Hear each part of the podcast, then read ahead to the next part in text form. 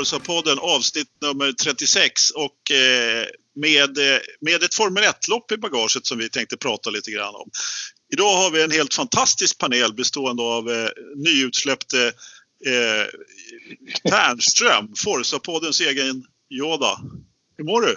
Jo tack, ja, men det är bra. Det var, var några bistra dagar på Kronobergshäktet men, ja, men ja vad fan, man har ju man har, man har ju advokater. Så att, ja, eh, ja.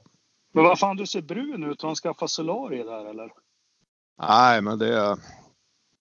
Du vet, när man gör de här resorna ner till eh, främmande länder, till Colombia och annat. Så hinner man, hinner man ju få sig lite solbränna. Ja, det är underbart. Härligt Ja. Kul att ha dig med igen. Eh, vi har även med oss från den mobila studion i Västerås, Jakob. Tjena! Mm. Tjena, Mälarens Rostock anropar. God dag. Vad har du gjort sen sista?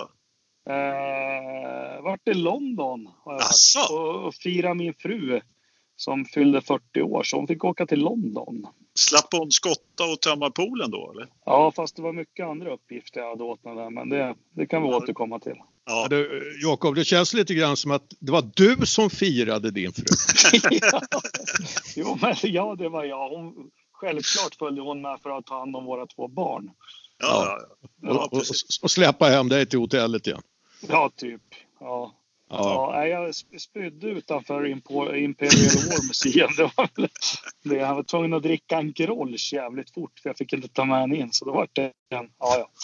Okej. Okay. tack för den eh, eh historien, Jakob. Mycket trevligt. Från eh, Huddinges eh, förnämare delar har vi också med oss eh, vet, våran vän Ridderstolpe. Tjena! Tjena, tjena! Läget? Jo tack, det är bra. Hur är det själv? Jo då, det, det, det pinnar på här borta. Det gör det? Eh, ja, det är bara fint. Du sitter i en annan del av Huddinge än den som Ternström sitter i, nyutsläppt. Så att, ja, eh, ja, ja, och jag, alltså jag förstår ju här, underförstått så bor jag alltså inte i någon av de finare delarna av Huddinge. Var fick du det ifrån? Jag sa ju att du bodde i de finare delarna och att Ternström bodde i en annan del. Oh, ja. Vi kanske jag kan... bor ju inte ens i Huddinge, men det, men det är nära. Men det är Stockholms vem är kommun. I, vem är av er som bor i förorten till Huddinge? Förorten till Huddinge, det är jag som bor i förorten. Det är du ja. Ja, precis. Du ville få in det. Men vänta lite, bor du på Stockholmssidan av Huddinge alltså? Ja, alldeles riktigt. Ja, men det var ju för jäkligt alltså. Man måste ju välja sida. Gränsen ja. går ju någonstans liksom och den går man ju inte över. Nej, det gör man ju inte. Nej, Nej. nu har vi tjabbat bort alldeles för mycket tid här. Nu måste vi faktiskt prata lite Formel 1. För det är, det är det som är hela innehållet i den här podden faktiskt. Eh, och det är inte så konstigt eftersom vi har haft lite premiär i Australien härom, eh, härom sistens, till och med igår. Vi kan ju börja med dig då, eh, Ridderstolpe, eftersom du, eh, eftersom du var på gång där. Hur, vad tyckte du om loppet och helgen sådär? Har du något, bara något litet kort, kärnfullt? Och... Ja, men det var ungefär som man kunde tro. Liksom, det, är, det är ett premiärlopp i, i Melbourne. Det är, det, det, är klart på lördagen och så kör vi, kör vi runt lite på söndagen och så är vi glada. Men det är ganska skönt att komma igång. Det är fint väder, solen skiner och, och alla är lite glada. Så. Ja, men precis. Ja, men eh, visst är det så. Jag tyckte det var ett spännande lopp, helt klart. Du då Ternström, eh, du, du chockade oss här innan inspelningen med att säga att du tyckte det var ett bra lopp. Ja, men jag tyckte det var rätt eh, intressant. Det, det, han, det, vart, eh, det fanns alltid någonting som man liksom kunde eh, följa på något sätt. Va? Det var lite fight i mitten. Leclerc kom smygande på slutet. Förstappen. Ja, men det var, det var lite såna här grejer. Sen eh, får vi se hur länge, hur länge den här spänningen så att säga håller i sig. Då. Det, det brukar ju släppa rätt fort. Ja, men det brukar ju göra det. Det stämmer, det stämmer. Ja, men jag, det, visst är det så. Vad säger du Jakob? Har du, har, har du hunnit se loppet? Jo, men jag såg det faktiskt igår kväll när jag kom hem. Jag eh, hade bandat det eller spelat in eller vad det heter. Men, eh, På VHSen eller? Ja, precis. Reflektion 1 jag bara måste få ta. Jag är som sagt varit i London här nu och jag var ju ganska mycket där på 90-talet. Så jag såg ingenstans i hela London att det var en Formel 1-premiär. Jag såg inga löpsedlar, jag såg absolut ingenting som hade med Formel 1 att göra. Uh, jämfört med hur det var med på 90-talet när jag hängde där mycket. Uh, en reflektion. Ja, men loppet blev väl som ni var inne på lite. Eh, Bottas vann ju glädjande för mig. Eh, bästa vinnaren sedan premiären 96 när Damon Hill vann i lika överlägsen stil. Eh, ja, men det var väl ett Formel 1-lopp. Jag har ju liksom inte hämtat mig från den här St. Petersburg-chocken riktigt än, så det var väl ett, ett helt vanligt Formel 1-lopp. Ja, helt vanligt vill jag inte riktigt påstå att det var.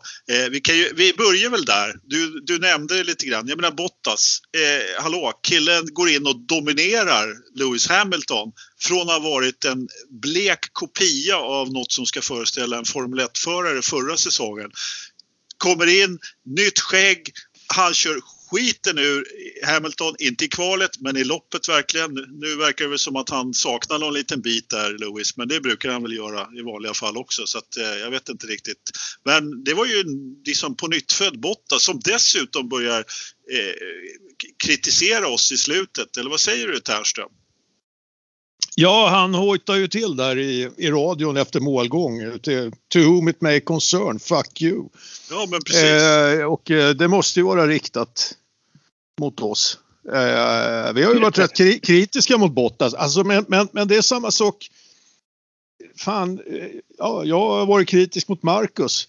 Ja, men jag blir jätteglad när det går bra för någon som man liksom har eh, ja, inte trott på så här långt. Va? Och alla kan ju naturligtvis eh, utvecklas och, och, vända på steken. Det är jättekul om Bottas lyckas med det. För eh, fortsätter han som han gjorde i helgen då, då är han ju att räkna med liksom. Eh, men det verkar som att han, har, han har ju kaxat till sig rejält över, över vintern. Alltså. Han, har, han har bestämt sig och han, han förstår ju. Det är ju, det är ju sista tåget som går nu. Sköter han sig inte då, då är det ju Ocon som sitter i bilen. Ja men visst är det så. Det, det, där, där, det tänkte jag också på att han, nu må, han måste ju bara leverera. Han måste ju bara köra skiten ur den där Mercedes. Och han måste inte bara eh, vet du, vara klossrygg på Lewis, han måste vara före Lewis om han ska ha en sits till nästa år. Så enkelt är det bara. Eh, han kanske inte ens har en sits ändå men eh, det, kommer bli, det kommer bli tufft för honom.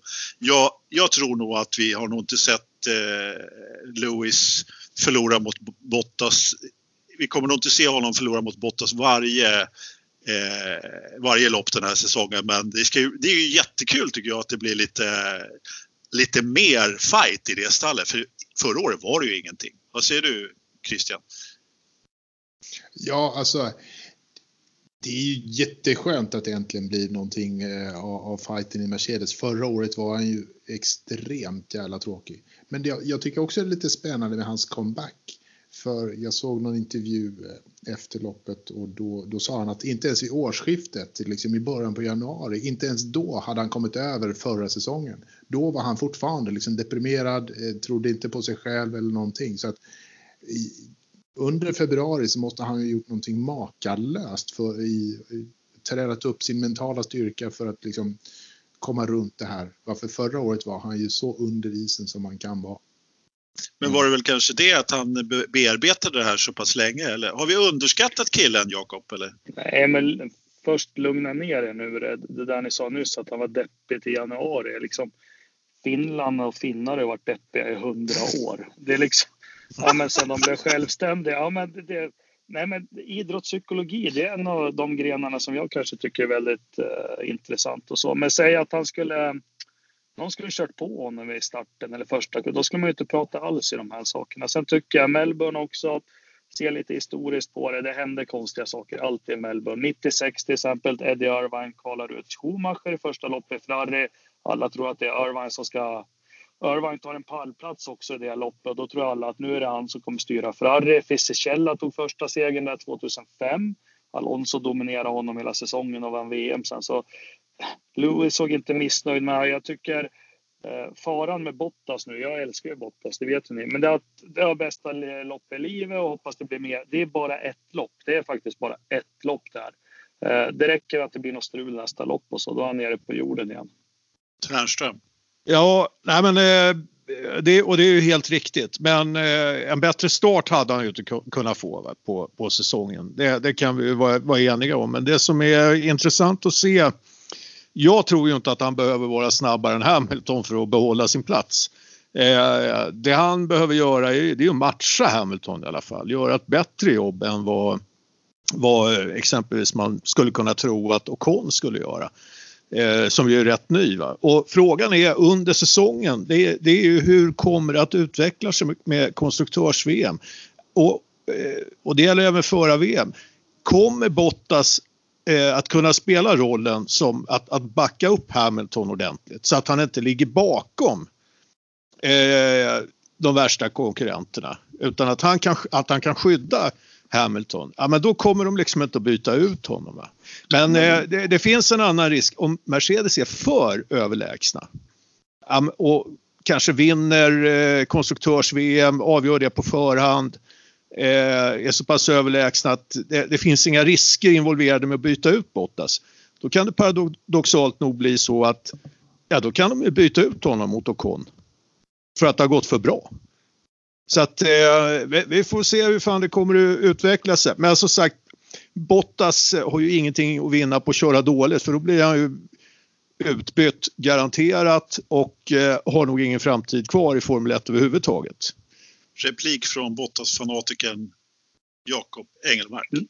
Nej, eh, jag instämmer också som du säger. Men som sagt, det är ett lopp. Jag tyckte det var kul att det vann. Sen det, det som blir hans case i år, det är ju ja, inte kanske ligga klossrygg då på Hamilton, men han måste ju sluta. Vad var det sista fyra, fem loppen? Han kom femma hela tiden. Han liksom var en sittande anka hela tiden. Blev omkörd och strulade. Han, han måste ju ta sig före Red Bull och Ferrari-bilarna. Det tror jag fan får bli hans uppgift. Men jag menar som du sa Ternström, vad fan Damon Hill, han körde ju för bra i Williams 96 och fick ingen ny, ny körning 97. Så saker händer ju. Det är klart det händer saker, så är det. Vi, men hörni, vi, ska vi gå vidare och prata om lite andra eh, saker som hände i loppet också. Det var ju, eh, på något sätt så var det ju lite pricken över i tycker jag att Lewis blev eh, frånåkt. Då, då. Sen, sen, sen eh, det, var, det, var, det var en bra start på säsongen. Inte för att jag inte undrar Lewis en seger men, nej, men det var ändå lite skönt sådär att det hände någonting och eh, Bottas eh, fick, fick, eh, fick sola sig i glansen lite grann. Vad säger vi om eh, om Ferrari Ferrari-kampen som vi hade sett fram emot sådär jättemycket ifrån. Menar ja, du politiken? Jag, ja. ah, jag menar egentligen eh, Vettel vs Leclerc som, som egentligen Exakt. inte blev så mycket till en kamp. Nej, men jag kan få börja där då, eftersom ja. jag avslutade förra ämnet. Då. Nej, men, jag såg en intressant, jag, jag såg ju lopp i efterhand, men jag läste in mig väldigt mycket idag och kollat på massa intervjuer. Och Vettel berättade bland annat en sak att hallå, nu är det inga hemlis längre. Nu är det ett år sedan förra premiären. Nu kan vi säga vilket skräp vi kom till Melbourne med förra året. Jag läste in lite i det hur Ferrari-bilen var, var här i år. Förra året så hade de tydligen jätteproblem med bakvagnen som ställde in den. Den var så understyrd så den kunde inte ta en kurva. Jag känner att det var något, jag tror inte Ferrari har gjort en dålig bil i år. Jag tror att de har eh, de bara gick fel i, i, i, eh, i, i loppet där. Sen det här med Leclerc och så. Ja, jag läste också i något forum eller någonting att ja, men nu gör de stallorder och allting. Nej, jag, det där, jag ser inget liksom stort på det där. Utan Leclerc visade det han behövde visa nu. Att han kunde köra upp i rygg på Vettel.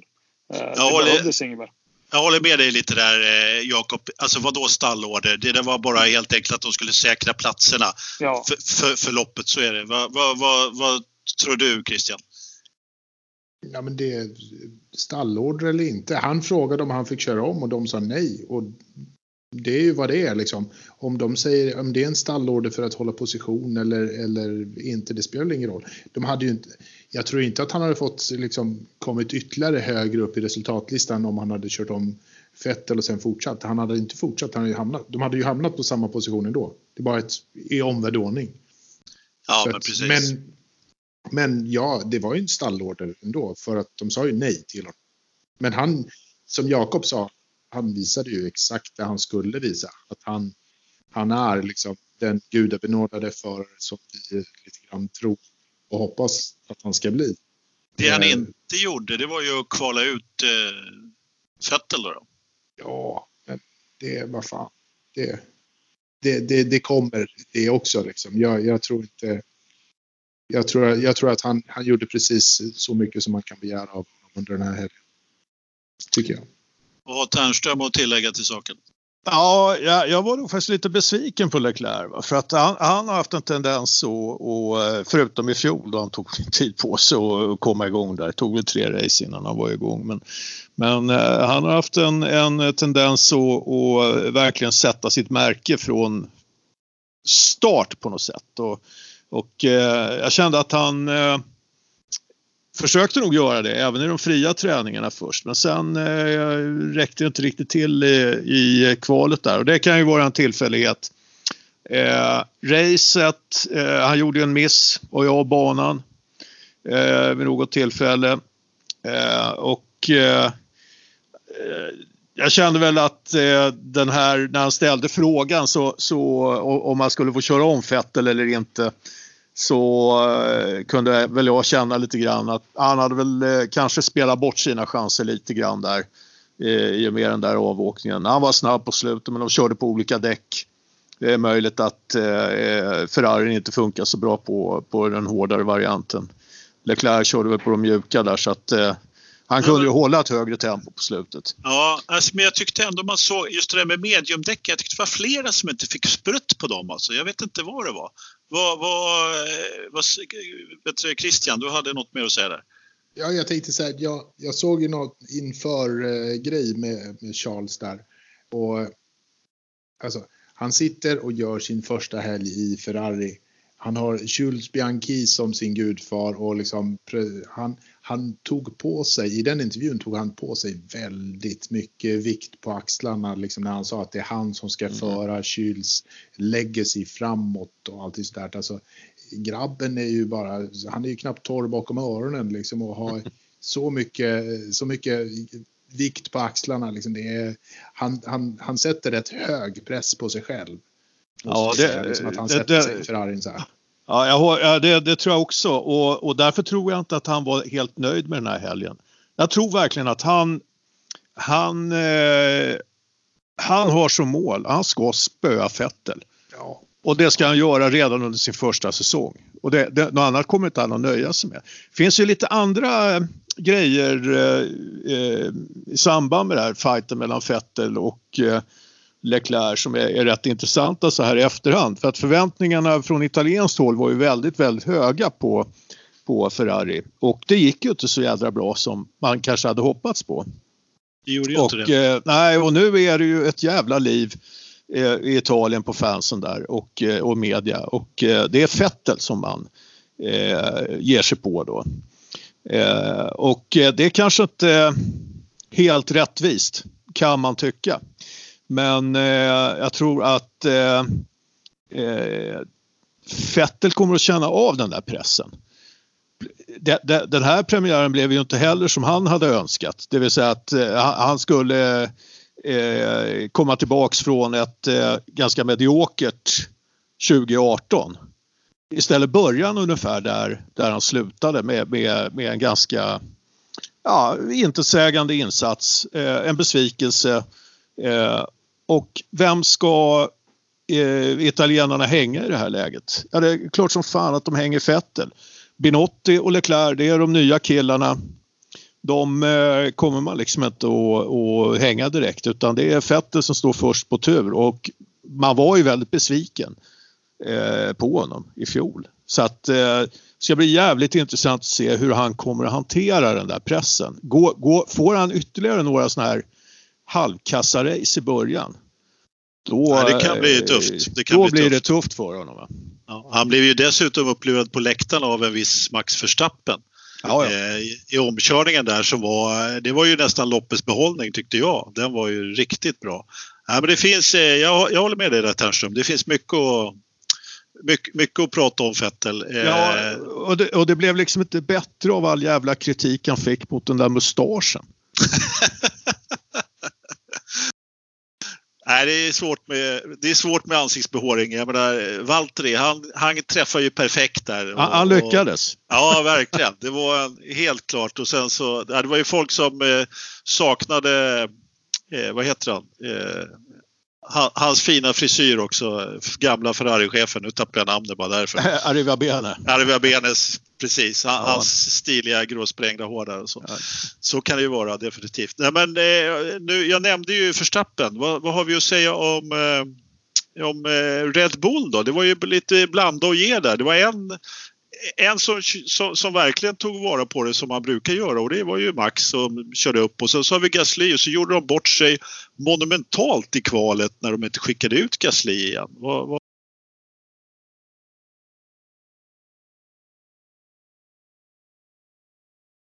Ridderstolpe var tydligen inte beredd på frågan så du får, jag frågar dig Ternström.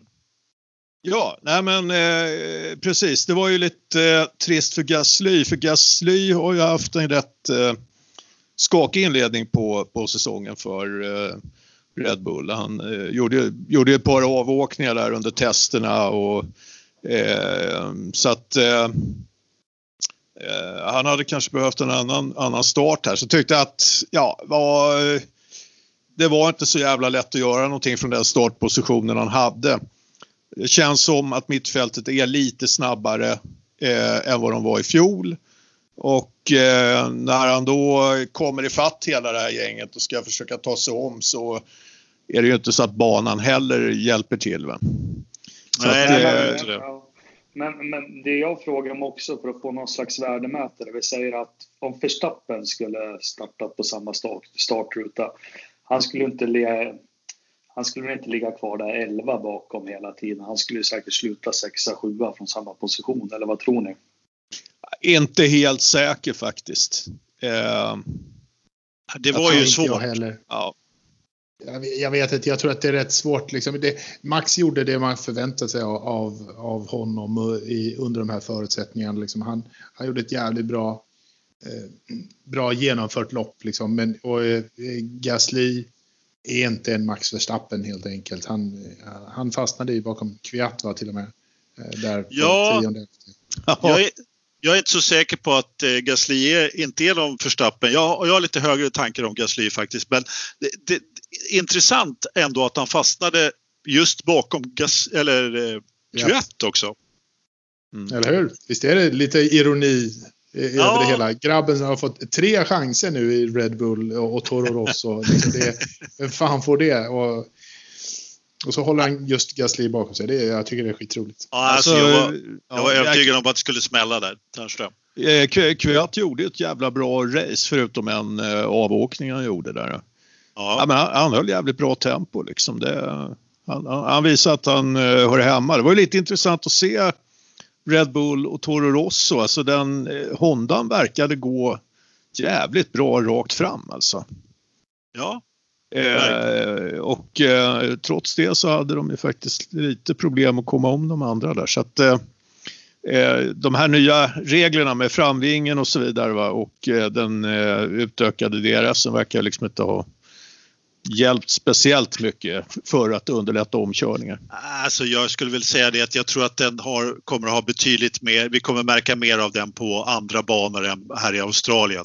Det, det finns ingenting hjälper mot den här banan. Eh, det, det, det som det är höll jag på att säga. De, de, mm jag, jag, tror inte att de skulle kunna ta bort hela bakvingen som DRS och de skulle ändå inte komma om. Dessutom så var det ju väldigt tätt där i mitten, vilket jag tyckte var ganska intressant och på slutet att eh, när man kom ifatt, alla kom ju i princip fatt Hulkenberg så låg man som ett tåg bakom. Jag var ju övertygad om att det där skulle sluta i tårar men eh, eh, det gjorde det inte. Men det var, det var en kul sekvens i loppet ändå och när vi är inne på det då så kan vi ju bara prata om Eh, Eh, efter eh, Red Bull så var det ju Haas då och eh, Magnussen Magnusen som lyckades behålla, de lyckades hålla alla däcken på hans bil i alla fall.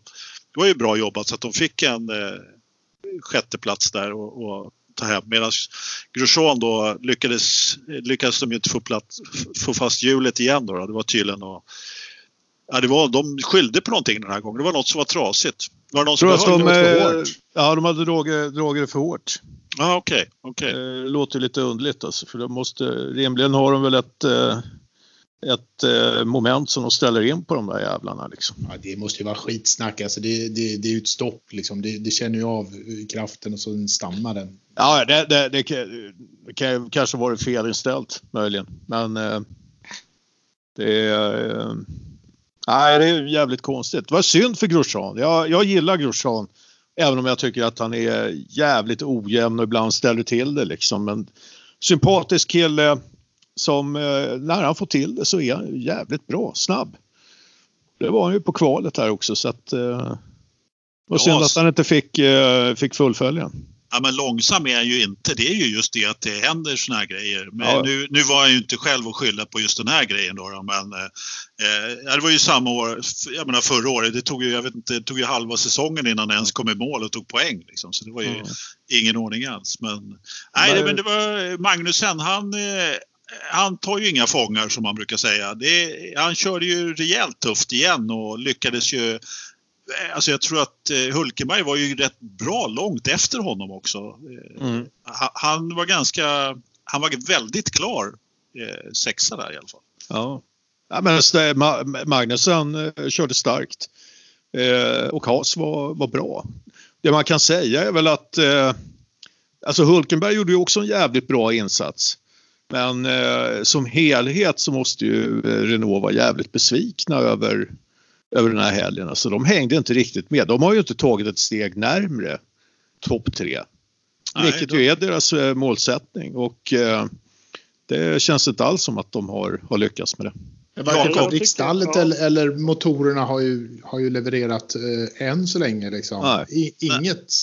Nej, det har de verkligen inte gjort. Eh, det, det är inte alls. Vad säger du Jakob, du som hade hoppats mycket på dem? Ja, jag hoppas och trott på det. Jag är jättebesviken. Nu är det här i och för sig första loppen, men det såg ju inget kul ut alls ut, varken kval eller eh, kval eller, eller ej. Sen är jag bekymrad över tillförlitligheten. Eh, Sainz som kom från Renault, jag var inne på det tidigare, sa att Nej, men det är bra punch i den här motorn. Alltså, han var överraskad hur mycket extra effekten har, men den verkar inte hålla. Alltså, den, hur många sköt de i slutet av förra säsongen? Massor.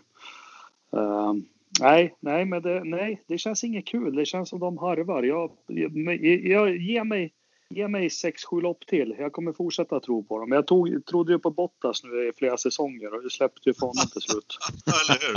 Eller hur? Ja, apropå Renault då så, det, alltså Hulkenberg då, han tappade ju fart i slutet och blev ikappåkt men lyckades ju hålla sig kvar där. Han är ju ingen lätt kille att komma om han heller. Så att, men eh, eh om vi pratar om Renault så var det ju en annan kille som hade lite jobbigt i och som inte kom så värst långt innan han slog av framvingen i sitt hemmalopp. Och han var väl lite självkritisk efteråt. Eh, vad säger vi Ridderstolpe? Ja, alltså jag lider ju med, med pojken. Eh, liksom, man vill ju inte annat än att han ska lyckas där hemma bara för de älskar ju den här leende honey badgen över allt annat. Liksom. men, men, men, och jag förstår hans kritik. Jag förstår att han är hemma och alla rycker i honom hela tiden så att han var ju väldigt, eh, väldigt kritisk mot sitt eget upplägg inför, inför den här helgen. Och det, Men det, det är väl klart som fan att alla rycker i honom och han vill ju ja. alla till lags. Ja, fan, det måste vara tionde gången han kör Australiens GP. Eller hur? Han borde ja, det, det, det är liksom inget nytt. Nej, alltså det är jättekonstigt. Eh, men det var ju någon som sa liksom att det måste finnas en jävligt stor hög med Red Bull t-shirts någonstans som har bara bytts ut mot de här gulsvarta Renault t-shirts istället. Varför det var ju grymt på läktarna. Ja, det var rätt gult ja. Visst var det det. Visst var det det. Ja, det var kul. Det var kul. Ja, det var, det var väl inte alls kul. Men, hörni, ja. Det gick ju åt helvete för honom. ja, de, han fick ju dessutom parkera då med problem, precis som ja. du, du var inne på där Jakob. Det, det, det, nej, det höll ju Men varför lyckas aldrig australiensarna i sina egna lopp? Det var ju samma med, med Webber när han, när han körde bra stall. Det gick alltid Jo, han lyckades bra i Minardi en gång. Men var det 2002, då kom han femma. Men sen, de har ju inte ens varit nära pallen, Ricciardo och Webber.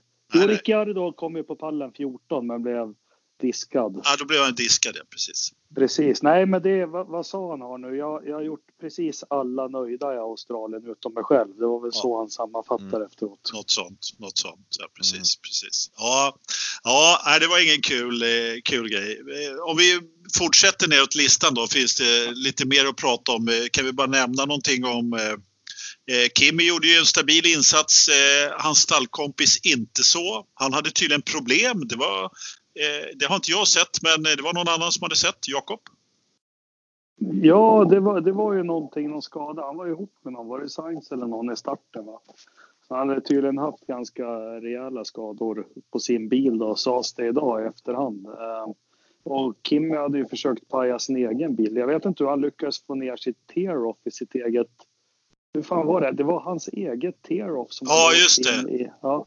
I broms... Eh, ja, i bromsarna på ett eller annat sätt. Så den fick inte kylning så han blev tvungen Nej. att gå i depå lite för tidigt. Ja. Och det satt ju egentligen som jag förstod också andan för hela loppet för att han gick ju in tidigt, Kimmy, på grund av ja. tear-offen i, i, i breaktakten. Och det satte igång jordens kedjereaktion där, att alla i mittfältet skulle hålla på och täcka varandra. Eh, så ett ofrivilligt påstopp fick ju hela mittfältet att gå bananas. Ja, men det var många som reagerade på det och det var ju ändå, alltså förra året så var ju den här mittfältfighten, det var ju det vi hade att se fram emot. När, men det var ju precis samma sak i, i Australien som, som vi hade befarat att i stort sett alla blir varvade i det i mittfältet och det såg ju inte direkt ut som att de hade kommit jättemycket närmare men, men som sagt vi får helt enkelt se den här mittfältsfighten. Det var ju fler som gjorde hyfsat stabila eh, ja. Ja, alltså, jag, jag, jag tänkte när det, när det gäller Alfa Romeo där så kan man ju kanske snabbt dra slutsatsen att ah, fan, de, de börjar året där de eh, slutar fjolåret. De har liksom egentligen inte kommit närmre. Men så ställer man sig frågan Räikkönen jämfört med Leclerc. Vem, vem av de två är, är bäst? Du, Ternström, du ska ja. egentligen inte snacka om komma närmare och vem som har, hur långt Sauber eller Alfa Romeo har kommit. Så. Men jag ställde mig precis samma fråga, precis ja, som du. Och om vi tror att Leclerc är snäppet vassare än Kimi eh, så eh, kanske Alfa Romeo ändå har tagit ett litet steg framåt. Eh, tyvärr så tror jag att eh, Giovinazzi kommer att bli en besvikelse. Jag tror att eh, han eh, kommer liksom, Marcus Eriksson, inte att vara kvar i F1 efter det här året alltså. Jag, jag, har, jag har inte något större förtroende för eh, att han ska lyckas prestera på den nivån som krävs på Formel 1, nämligen Giovinazzi. Så att, eh...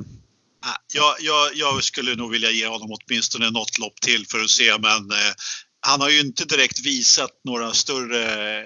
Han, han har ju inte visat någonting än i alla fall som, som ja, du, visar på att, han ska, att, att det går bra. Christian? Du, du är för generös Anders. Jag kommer, jag kommer att döma Giovinazzi efter samma måttstock som jag dömer alla förare. Håret. Du, det, det, Håret, det, eller hur? Det är frisyren som avgör helt och hållet. Nej, men jag ja. tänkte så här. Eh, Kimmy versus Leclerc. Jag tror ju att Kimmy med sin erfarenhet naturligtvis sätter bättre eh, fjutt på Saubern än vad Charles eh, kunde göra. Alfa Romeo, förlåt, förlåt, förlåt, förlåt. Eh, Alfan. Alltså, jag tror att där är den enda skillnaden. Det är Kimis erfarenhet som talar än så länge, men Charles kommer ju naturligtvis att vara bättre i det långa loppet. Inget snack. Sorry Jari. Du, ja, ja, men så är det ju definitivt. Jag menar Charles, han, han, eh, eh han kommer förmodligen att visa vad han går. Alltså, han visade ju allt förra året, men liksom Kimi, han, jag, jag håller med dig där Ridderstolpe. Han, eh, det var förmodligen, eh, förmodligen eh, hans rutin som talade här lite grann i, i fighten mot Giovinazzi. Men ja, vi får se, vi får se. Eh, vad skulle jag säga, en annan kille som var rätt stabil ändå i, i, i söndags måste man säga, Stroll. Liksom, var kom det ifrån? Eh, Perez, han var ingenstans jämfört med Stroll. Nej, var, nej. Han var, var han inblandad i något i starten? Det var han inte, va? inte vad jag såg i alla fall. Men någon som har koll på det? Nej, jag, jag tror inte att eh, jag tror inte att Perez var inblandad i någonting. Men alltså Stroll är lite lätt att underskatta. Eh, killen eh, gjorde sig, alltså han, han, har ju kommit in lite grann i F1 med, med ett rykte om så var en vildhjärna också. Han hade ju ett år i F3 där han körde tillsammans med Felix där han eh, ställde till med ett par ohyggliga krascher. Bland annat, men året efter så vann han ju liksom. Så att eh, han, det, det, det är klart killen kan köra.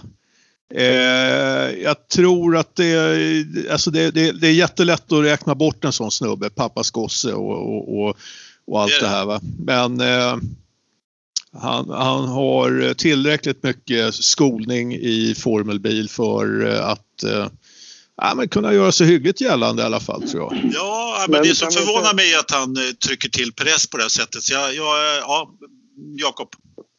Men jag har sett Stroll lite som den här tidens Pedro Denis om ni kommer ihåg honom. Han kom ju också in lite pappas pengar så men gjorde hyggliga resultat på slutet ja, ja. när han körde före. Alltså, så jag, jag sätter väl dem ungefär i, i, i samma fack. Sen, jag måste helt ärligt säga, jag har ingen aning om Force India eller Racing Point, hur deras lopp var på något vis. Uh, jag har inte reflekterat över att Perez, han hamnade där efter Giovinazzi kan jag tänka mig och harvade kanske. Jo, det gjorde han. Men, eh, men han var aldrig liksom på G. Eh, det, det blir ju inte heller det lopp där han är bra, där, där han kan köra eh, hålla liv i däcken och så vidare. Men naja, vi, vi eh, tar helt enkelt och går vidare från eh, Racing Point och vad de nu heter i tilltalsnamn innan där och, och grejer.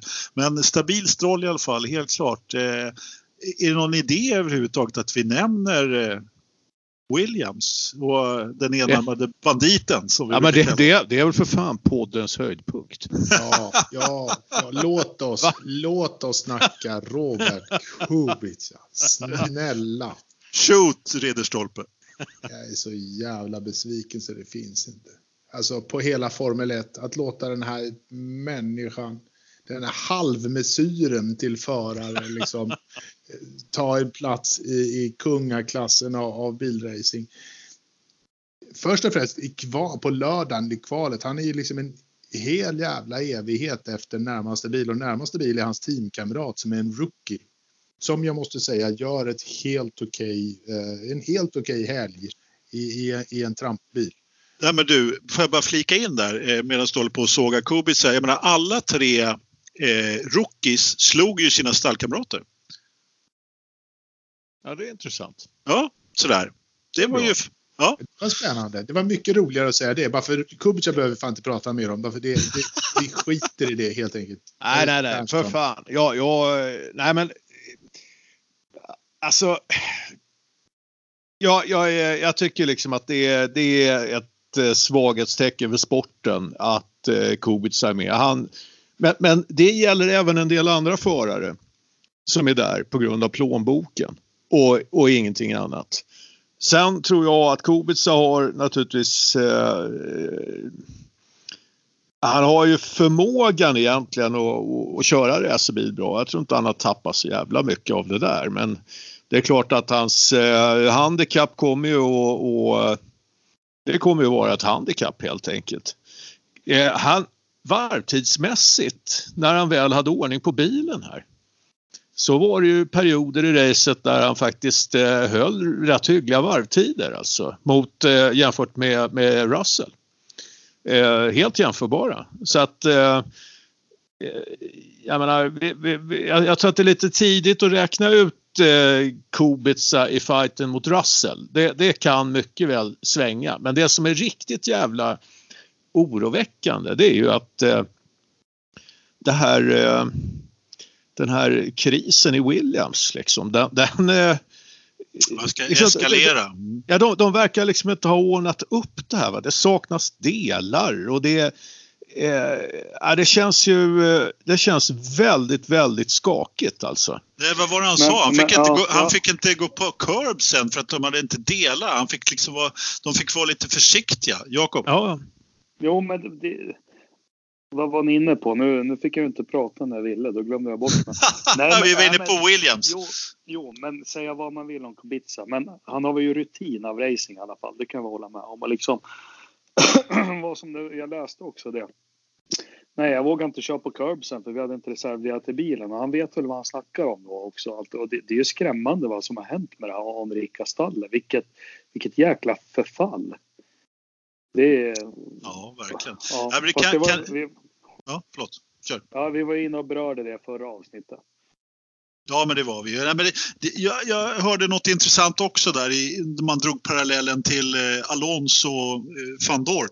Jag menar, van Dorn blev ju alldeles lik efter att ha kört en eh, dålig bil tillsammans med en eh, förare som slog honom.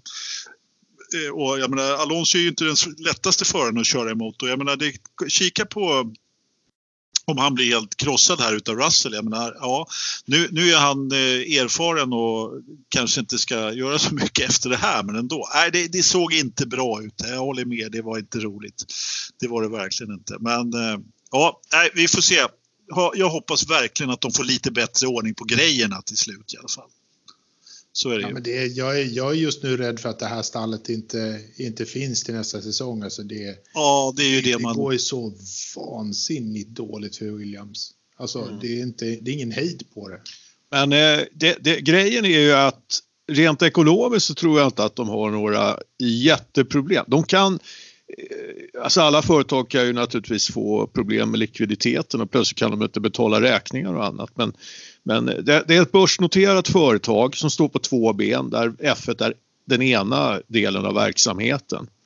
Jag har bara så otroligt svårt att tro att eh, eh, ja, det är klart, fan har de en, ett, ett jävla oflytt och det andra benet med, med, med allt vad de håller på med där. Eh, från eh, bärsystem för eh, bebisar och allt möjligt, alla, alla möjliga konstiga prylar de gör där.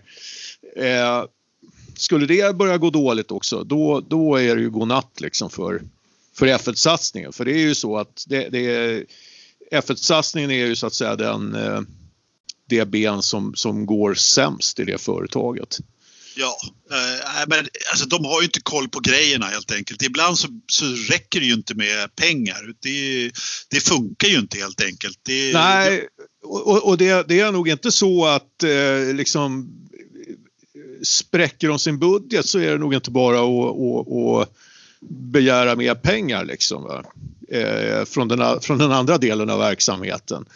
Eh, eftersom det är ett börsnoterat företag så har de ju krav på sig liksom att eh, helt andra krav på sig på lönsamhet och såna här saker. Va? Så de kan inte riskera aktieägarnas eh, eh pengar på att eh, driva, driva F1 benet i, i, i företaget? Liksom? Ah, jag, jag tror nog inte att det är så hårt men visst, det, du har en, helt klart en poäng. Det har du.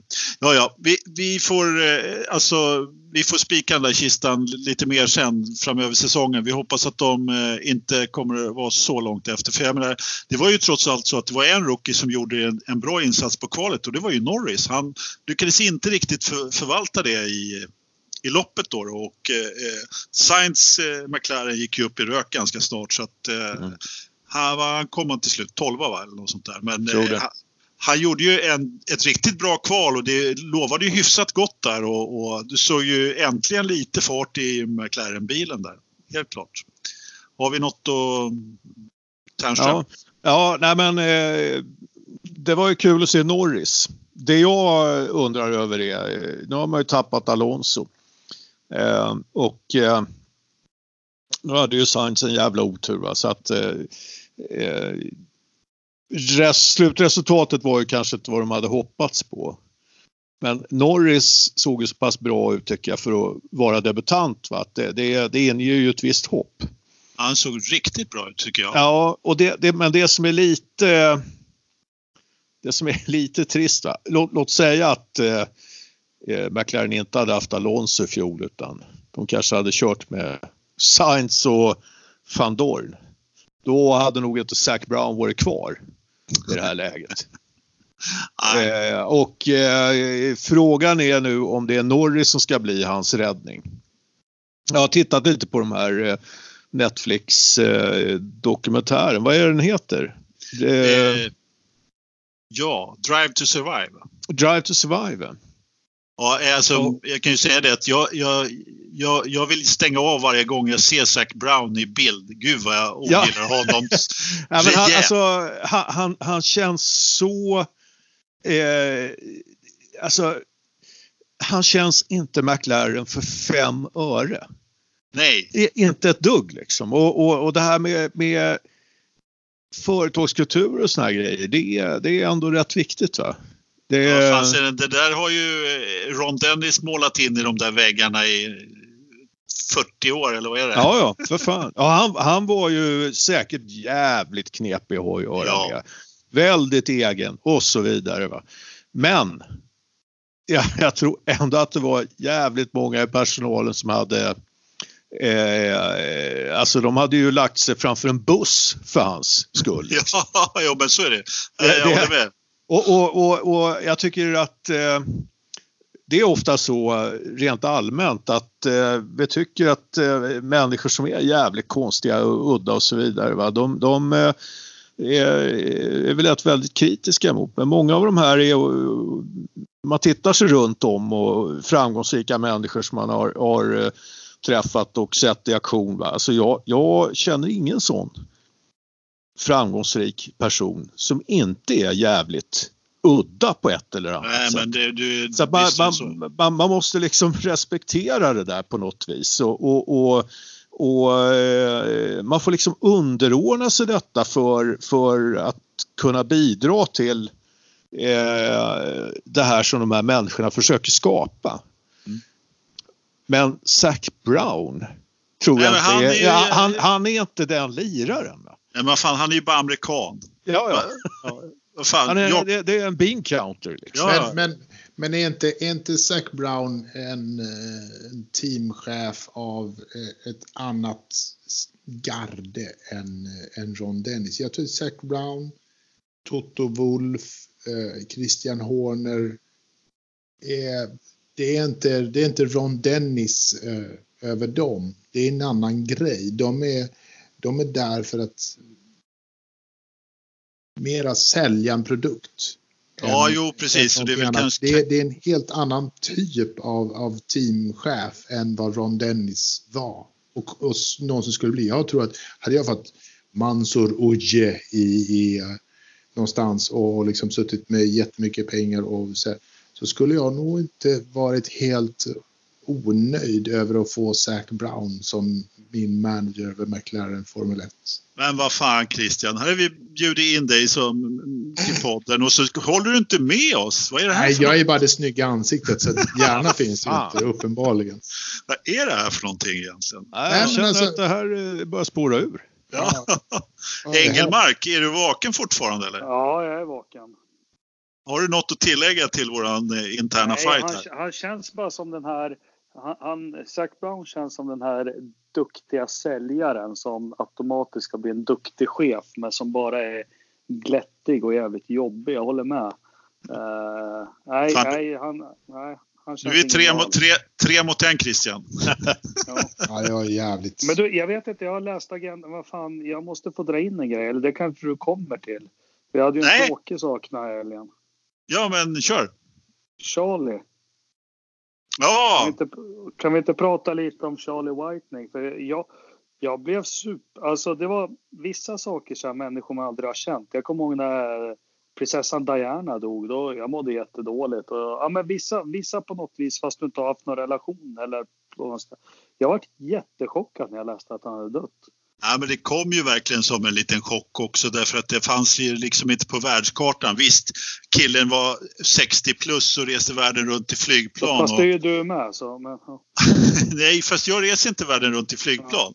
Ja. Eh, däremot så erbjöd jag mig att åka ner och trycka på startknappen där men, men eh, det var ingen som nappade på det utan de hittade någon där så lite, på, på lite närmare. Men jag håller med dig Jakob, alltså, han har ju han har ju varit en, en liksom, vad ska man kalla det, en, en stabil grund på något sätt i ett Formel 1 som bara har vimsat omkring. Och när alla har varit jätte eh, så här, bråkat om regler och ditten och datten så har han på något sätt varit den här fasta klippan liksom som, som alltid har någonting bra att säga. Och vad han än säger så är han väldigt så här förnuftig. Förnuftig skulle jag säga att han jo, men, men, men man fått, fått Uttalar sig aldrig något konstigt Man har fått sett lite bakom kulisserna hallå, hallå? när de har de här... Eh, ja, hallå, hör ni mig? Ja, eh, när de har de här driver meetings och så. Han är otroligt lågmäld, han är artig, ja. han är... Men han har ju den här inbyggda pondusen utan... Ja, inte den som Zac Brown har utan en annan slags pondus. Ja, men en brittisk ja. gentleman på något vis och, och de hyllningarna som kom efter från gamla förare och sånt. Ja. märker att det är nog ja. människor de liksom ja, men de har ju liksom litat på honom i sitt liv. Ja, men verkligen. Nej, men han, han har ju varit med. Det, jag har läst stories här om hur han har varit med och fuskat i F1 en gång i tiden. Han har Lash, ja. Du, ja. Hörru du Tärström, har man jobbat åt Bernie, vilket eh, Charlie Whiting gjorde under en Ja. ganska lång period, då har man fuskat. That's it. Och Ja. han, var, han, han sa ju dessutom själv att om det är någon som kommer upp när han fick sitt nya jobb på Fia då, alltså att han trodde att han var den absolut bästa personen att upptäcka det här fusket. Eh, Ja, ja. ja, sa han och så sa han inte mer. Eh, Nej, men det är väl tråkigt. Eh, och- Om man säger så här, jag, jag, eh, det är väl eh, främst ur förarnas eh, perspektiv tror jag som, som han är en förlust egentligen. Alltså, eh, han hade ju deras förtroende i, eh, i alla lägen vad det verkar. Så att eh, eh, Ja, det där, Alltså- det, det där är inte alltid så jävla lätt att, att eh, ersätta för det där är relationer som tar tid att bygga upp och eh, någon ny ska kliva in och det räcker med ett litet misstag. Någon felbedömning eller man säger någonting, fattar fel beslut och då, då kan det förtroendet vara raserat på en gång. Va? Så att, eh, Ja, så är det ju. Han verkar ha fått höra ett och annat och Ja. som eh, förare som vill snacka, eh, kanske inte bara utan ja, men sådär, en liten pappa på något sätt. Liksom. Ja, ja, visst. Ja, Ja, så att, så- eh, det är naturligtvis tråkigt. Ja, verkligen, verkligen. Jaha, eh, ska vi prata något eh, annat också? Eh, vad säger Ja, vi om det, Lill-Övis till exempel? Ja, det där manifestet. Jag ska väl inte säga vad jag jämför med. Men det var, det var ju ett ordentligt genomarbetat manifest han har skrivit som jag tycker är jätteintressant apropå våra tidigare 35 avsnitt och, och särskilt du här Ternström vad du har varit inne på. Ni verkar ju vara lika bra kompisar som du och Ola är, du och Lill-Övis. Ja, jag tror att vi är, eh, vad är det man säger? Eh, BFF. B, BFF. Nej, men eh, vi, vi kan väl göra så här. Vi kan väl, alltså för de eh, lyssnare som inte riktigt fattar vad vi pratar om just nu så har ju eh, Stefan Lillövers Johansson har ju skrivit ihop ett manifest eh, eh, som handlar om hur man ska väcka liv i, i racingen igen. Och det finns att läsa på hans Facebook. Eh, Vi- du, den, den Ternström. sidan kan man följa. Ja, Vi kanske skulle dela den länken i gruppen? Den, den länken är väl delad i gruppen? Nej, jag tror inte den är det faktiskt. Ah, ja, eh, okej. Jag, jag, jag hade för mig att jag gjorde det, men... Eh, Nej. eh, vi- det är vi ett- ordnar det. Ja, det är ett, det är ett jävligt matnyttigt dokument i alla fall. Jag läste den. Plupp. Ja, Ja. den är länkad. Ja. Jaha, då så. Okej, Alltså, sorry. Ja, och, och jag tycker, för att jag har ju följt eh, Stefans eh, blogginlägg som han har gjort under en längre tid och, och kan konstatera att eh, han är väl den, tycker jag, som eh, eh, eh ty, tycker bäst. Och det, det tycker jag ju för att han tycker som jag. Men det är, han har ju också på fötterna. Det är en gammal F1-förare vi talar om här. Och han har ju även kört Indycar. Han har jävla massa erfarenhet att och, och, eh, använda sig av. Eh, man kan säga så här, ska, jag kan sammanfatta hans eh, tankar lite kort. Gör det. Eh, och eh, jag gör inte anspråk på att eh, få exakt varje detalj rätt här. De som lyssnar kan ju ta och, och läsa det här dokumentet själva. Men eh, han menar ju då att eh, eh motorsporten har ju hamnat alldeles för mycket i händerna på bilbranschen. Eller Formel 1 har hamnat alldeles för mycket i, i händerna på eh, bilbranschen. Eh, Tack vare det här reglementet då, som, som man har med hybridmotorer och så vidare. Va? Att, eh, att eh, man försöker att eh, tillgodose bilbranschens eh, miljöpolitiska eh, mål istället för att eh, skapa underhållande racing. Eh, och jag kan bara säga att jag håller ju fullständigt med honom. Konsekvensen av detta blir också, det skriver han också, att det, det här blir inte attraktivt för publiken. Vi har hamnat i en situation där, där eh, även medielandskapet har blivit allt mer fragmenterat. Va? Så att eh, man, sporten har inte längre samma exponering vilket i sin tur medför att eh, man får inte in de sponsorer man behöver. Så att finansieringen numera, den, den kommer ju gen, via biltillverkarnas marknadsföringsbudgetar eh, och eh, sen får man eh, intäkter då från, eh, från eh, Liberty eh, genom de intäkter som de har för de här eh, tv-sändningar och annat som numera ligger i, i betalkanaler och annat. Va? Men eh, eh, eh, Stefan vill ju ha tillbaks eh, den stora publiken. Frivisningen, ja. Det är många. Ja, och eh, jag tror ju att eh, han är helt han är inne på helt eh, rätt spår där alltså. Racingen måste bli betydligt mycket mer attraktiv och, och stå på egna ben som underhållning betraktat. Eh, huvudmålet ska inte vara liksom att, att, vara relevant, miljöpolitiskt relevant på något sätt. Va?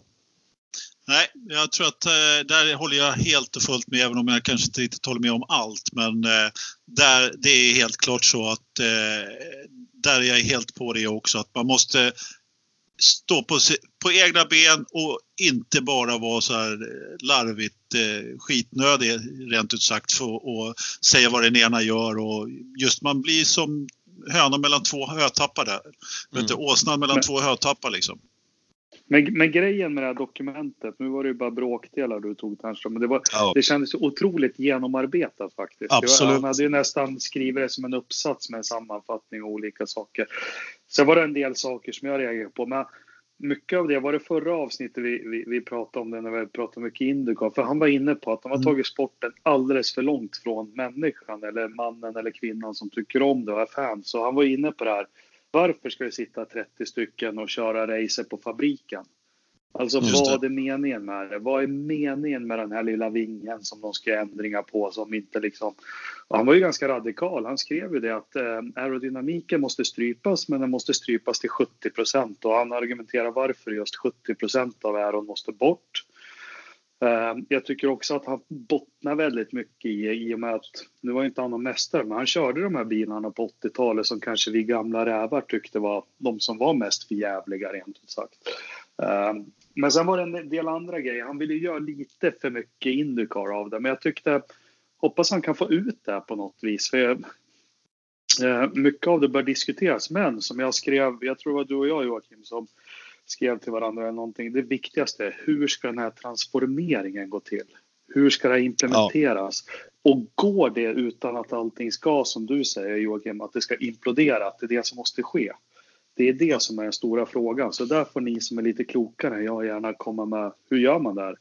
Ja, men det, det, jag tror faktiskt han skriver det i det här dokumentet också. Att det, det, undrar om man inte liksom uttrycker att, att det kanske är, är för sent. Eh, jag är inte hundra på det men, men eh, pro problemet är ju så att säga inte att, att, komma fram med en massa goda idéer om vad som skapar bra racing.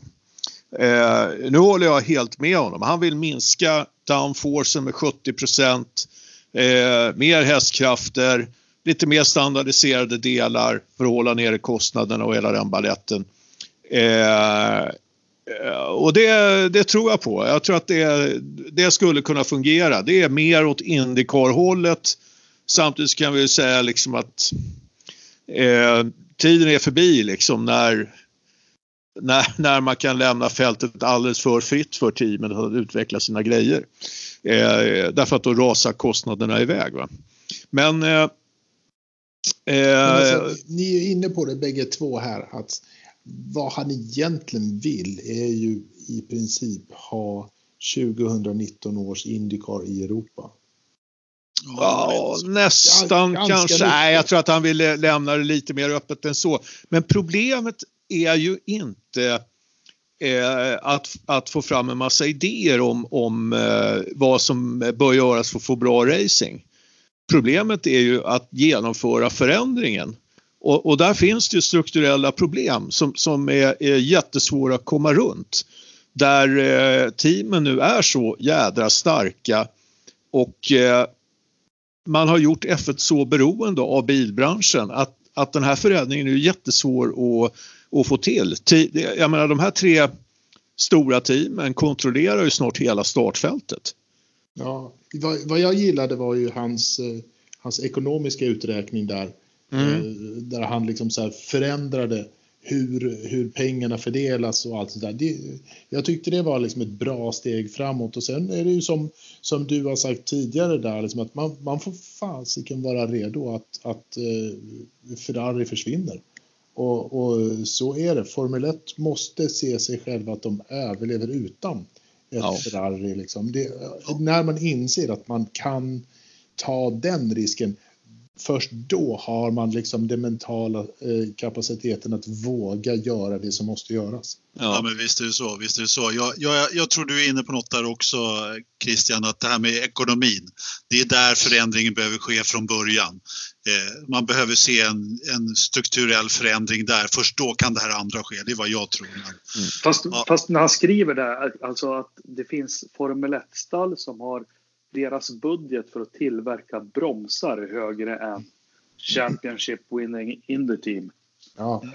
Ja, men då kommer ja. vi till här. Jag tycker också vi, jag, Anders och Christian, vi diskuterade det här förra avsnittet. Ja, en del tycker det är häftigt med det påstått på två sekunder och så vidare. Jag tycker fortfarande Formel 1 ska vara ett, men jag mycket av det han skriver håller jag med om. Liksom. Det är så mycket de skulle kunna ta bort som inte ger mig som fan någonting extra alls. Ja, men där är du ju också inne på något Jakob. Jag menar det är ju såna här grejer som man, det var fan när de körde med beryllium i liksom delarna som kostar hur mycket som helst och vad det var för någonting de höll på med ett tag. Och det, var liksom, det är ju sådana saker som inte syns, som inte märks, som de lägger ner enorma kostnader på. Det är ju där vi behöver skära till att börja med.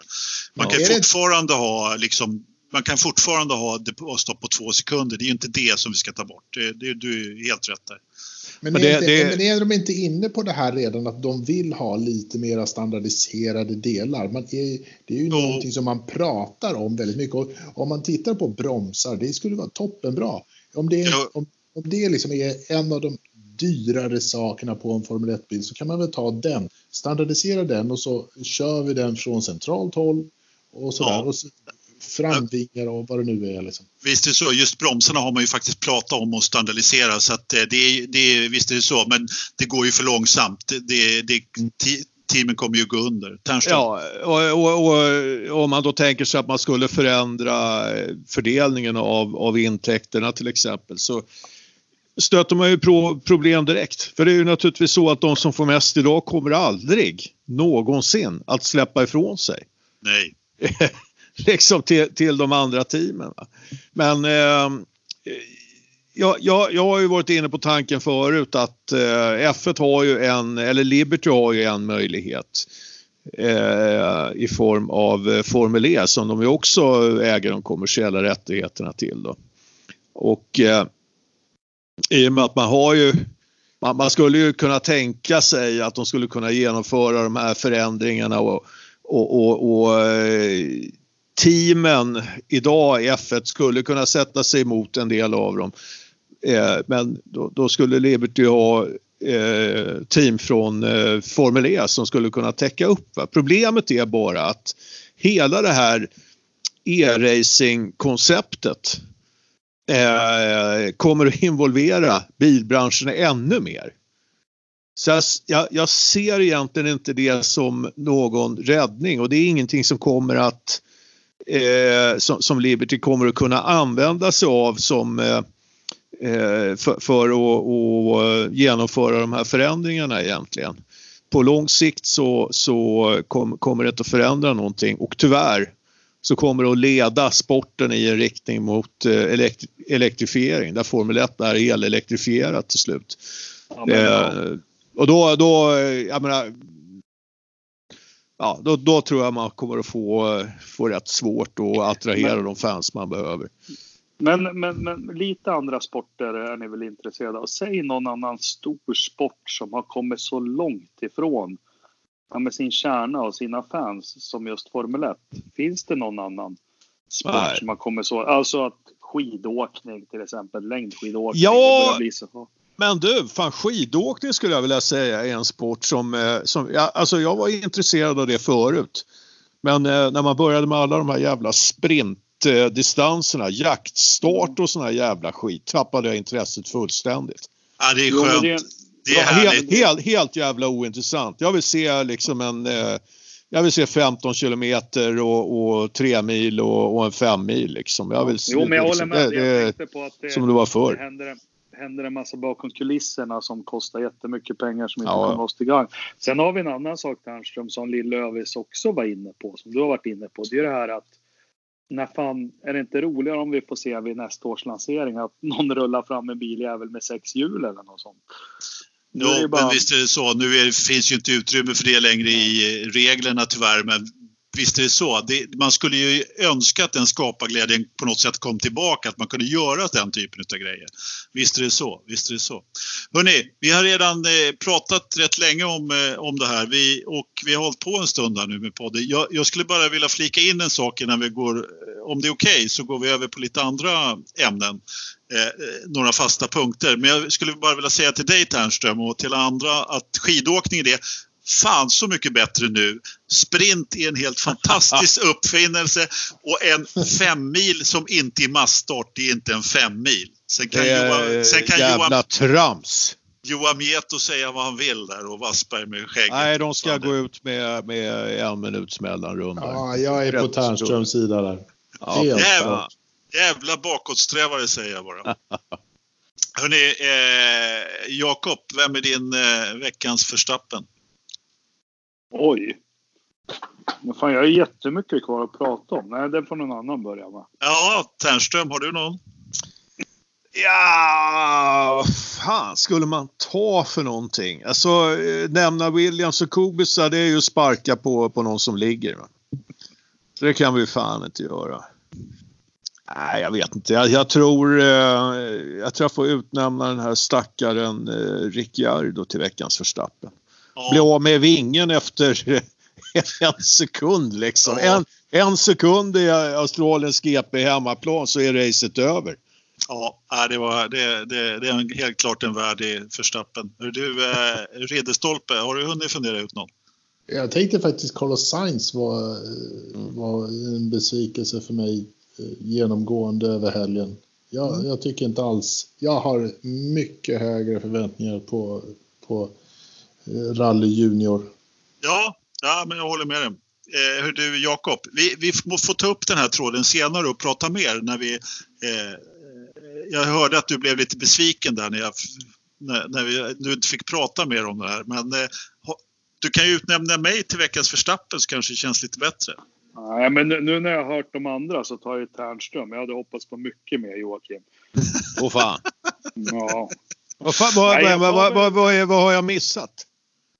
Nej, men jag tycker jag är inne och läser på den här eh, svenska Indycar-sidan på Facebook. Ja, den ja, får, ja, den, ja. Får bli, den får bli veckans förstappen.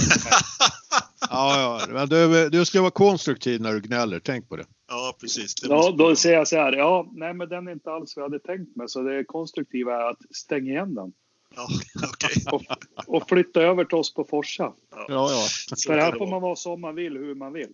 Ja, det får man faktiskt vara. Det är helt klart. Det, det, det är jag som bestämmer, höll på säga. Hör du, eh, hade jag någon veckans förstappen då?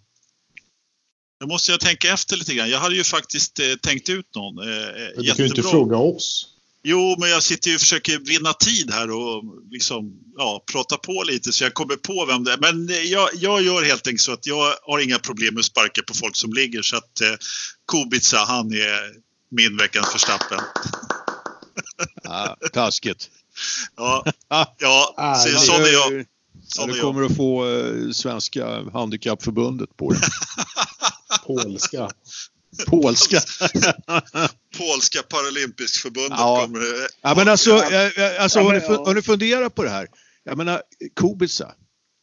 Hur i helvete öppnar han en burk polsk burkskinka? ja du. Det är hans bror som gör. Ja, ja det måste vara Fast jag kom på en förstappen och jag måste utnämna mig själv. Jaha, Kommer med två ungar och fru till London på kvällen. Vi ska bara ta tunnelbana två stationer. Alla Ja. ni som har varit i London. Bara farsan Engelmark bara äh, jag har varit här förut, jag grejar det. Köper såna Oyster card vet du, bara pang, pang, pang. Ställer mig där, lite drucken och allting och flyga och sånt. Så bara sätter in kortet, spör ut dem. Då har jag köpt fel grejer. Då har jag köpt, då har jag köpt biljetter för 80 pund. alltså, alltså en, en tusenlapp för att vi ska åka två stationer. Det är veckans förstappen. Ja, det är bra. Världsvana Engelmark är ute och far. Och, då, och, då, och då, du tog förstås något jävla billighetsflyg dit? ja, Nej, ja, jo, jo, precis. Nej, men jag köpte biljetter för alla zoner. Vi kunde för fan åka till Manchester om vi ville den kvällen. Men, ja, men det är som vanligt. Det, det är liksom ja. flyg, flygbiljetten kostar mindre än tunnelbanebiljetten. Ja, men det är lite mer stil på, på Erik och Janne när de är ute och reser. De har inte ja. de bekymren. Nej, precis. Där är det, de sitter bredvid eh, presstalesgubbar från Mercedes och vad det är. Jag, jag har bara suttit bredvid Marcus än på flyget. Det är skräp alltså. Det är inte bra. Nej, det är inte bra. Nej, nej, nej, nej, nej. Hörrni, eh, vad skulle jag säga? Nästa vecka, det är ju racevecka faktiskt. Det blir lite, jag Indycar här också. Mm. Nu har vi redan dragit Förstappen men eh, det ska bli kul med lite Kota. Har ni, eh, har ni något att säga om det? Vi kan väl börja från vänster till höger. Engelmark? Ja, jättespännande ska det bli. Sen känner jag att den banan kanske inte... Det kommer kännas inte lika intensivt som det var förra helgen. Men det, det, det ska bli kul att och se det loppet igen. Jag fick ju en fantastisk mersmak och, och jag längtar mer efter Indycar-loppen än Formel 1-loppen än så länge i alla fall. Och eh, jag behöver dock bara läsa in mig och bli bättre på att förstå den här grenen av, av motorsport så att jag kan följa med loppen på, på ett bättre sätt. Ja, jo, men eh, jag tycker, jag bara för att flika in där på det, så tycker jag att produktionen har en del övrigt att önska också faktiskt. Så att, eh, så är det ju definitivt. Och skulle det, jag säga... det finns ju lite grejer där som, eh, som jag tror handlar om, om, om lite orutin hos tittarna också. Alltså att, eh, att läsa Indycar-race är inte, det lär man sig kanske inte på, på en eh, tittning direkt.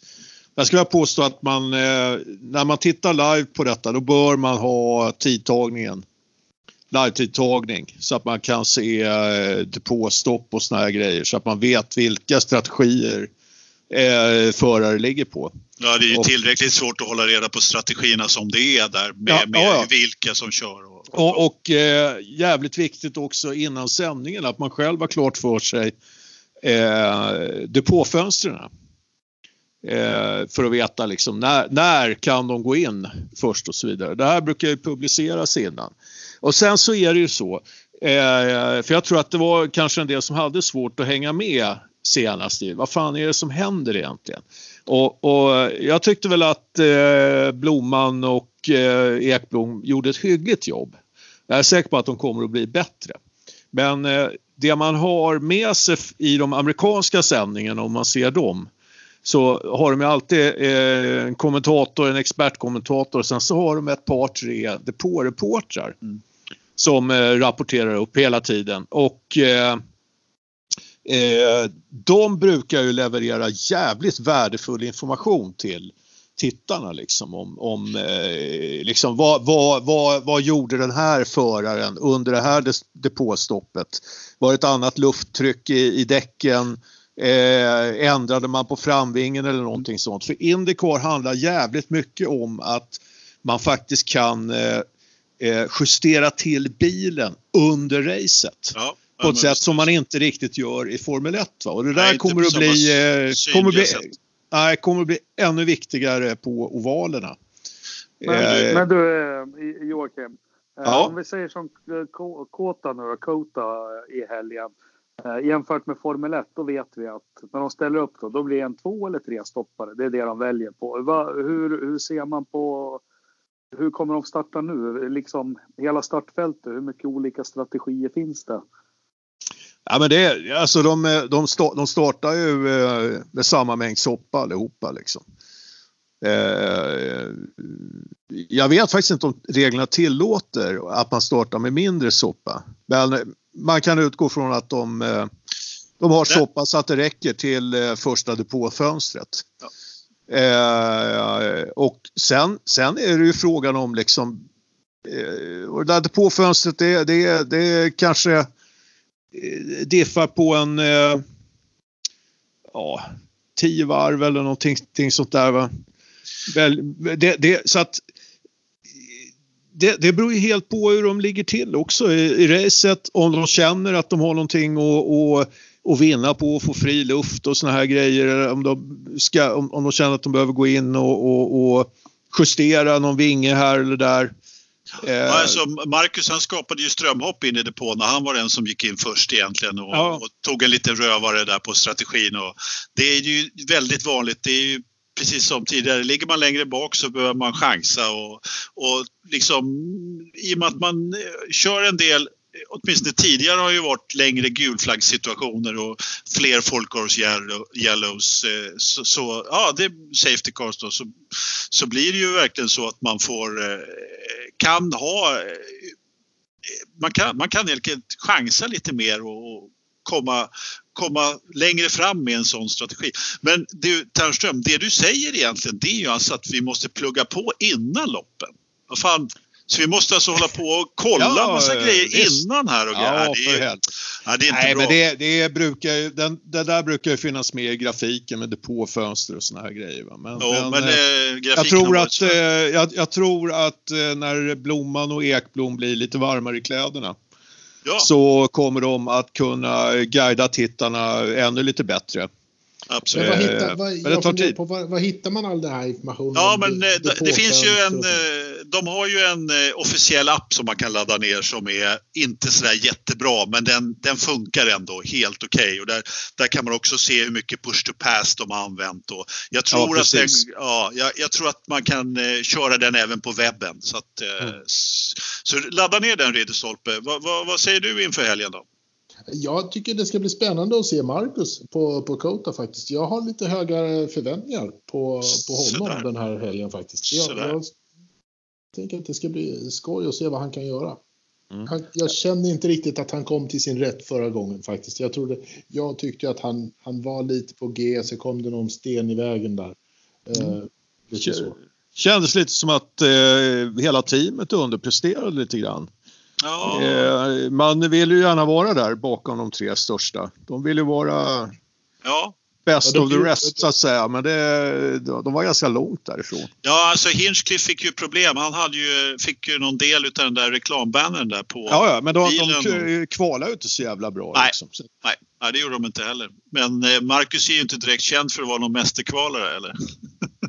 nej, det, men det är nog någonting som man får eh, det, det, det ska bli spännande att se va? för att eh, tendensen från F1 den var ju kvar i, i Indycar-kvalet där han hela tiden var ja. ett varv efter. Va, på, ja men så är det. Med sina det, varvtider och det, det kommer han inte ha råd med i Indycar heller. Ah, jag tror att han har råd med det mer i Indycar än vad han har i Formel 1. I Formel 1 så var det så väldigt mycket. Jag tror att det är någonstans han i så fall kan dra nytta av sina andra kvaliteter så tror jag det är Indycar.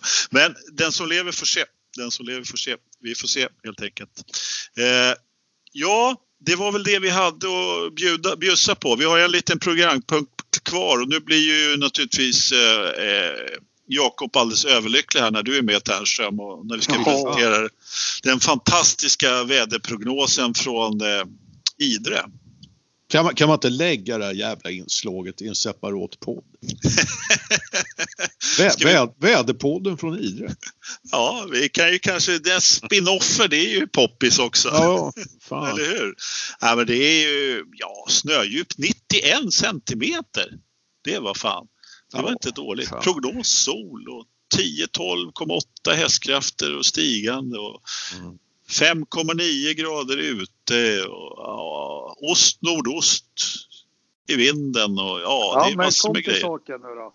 Ja. Jag, jag tror eh, 16,9. Ternström? Uh, 18,4. 17,8. Nej, vad fan, det är ju för lågt allihopa. 20,4 grader är det i datorförrådet i detta nu. Det finns liksom ingen jävla kontinuitet i de där temperaturangivelserna. Inte överhuvudtaget. Nej. Nej. Det känns som att det är en, en kopp husky som uh, sitter rätt här just nu. ja, ja. Nej, men jag tror att det är, det är, det är någon sensor som är paj där. Ja, det måste vara det helt enkelt. De får åka till mig och handla igen. Eh, apropå det, alltså, jag vet inte, gjorde de något, eh, var det någon som såg den här Husky-reklamen? Nej? Nej, Nej. jag såg den inte. Nej. Nej. Undrar om deras eh, försäljningssiffror har ökat? Ja, det måste de ha gjort eftersom ingen av oss har sett överhuvudtaget bakvingeln. Men jag måste titta lite mer noggrant nästa, nästa gång faktiskt på, på deras bil. Jag missade den. Jo, men det sitter ju på biljäveln liksom. Ja, men, det, ja. men eh, man undrar ju liksom. Fan. Ja, man undrar. Vad hade de? De hade, en, vad hade de en omsättning på? 2,5 miljoner eller vad fan? Ja, det var något sånt där. Någonting ja. i den stilen. Jaha, ja, men nu ser vi, nu har Jakob, han har redan dragit ifrån podden. Så han tyckte inte ja. det var roligt längre. Han, sket, han sket det där. Han lackade, lackade ur på avslutningen ja. helt och hållet. Där. Det gjorde han helt rätt. Så att, eh, jag tror helt enkelt att vi tar och eh, avslutar den här för podden. Mm. Vi tackar alldeles speciellt för att ni har lyssnat och eh, så försöker vi återkomma med en podd nästa vecka då i eh, ja. eh, när vi snackar, snackar ner eh, Indycarloppet på Kota. Ja, ja, jag tackar mig själv. Ja, ja varsågod. Ja, jag, jag väntar på att ni ska tacka mig. Så att, ja, ja. Bra, bra. Ja, ja tack. Nej, men tack, tack så du ha. Tack, fan, ja, men, fan, tack, fan, vad, fan vad bra vi var.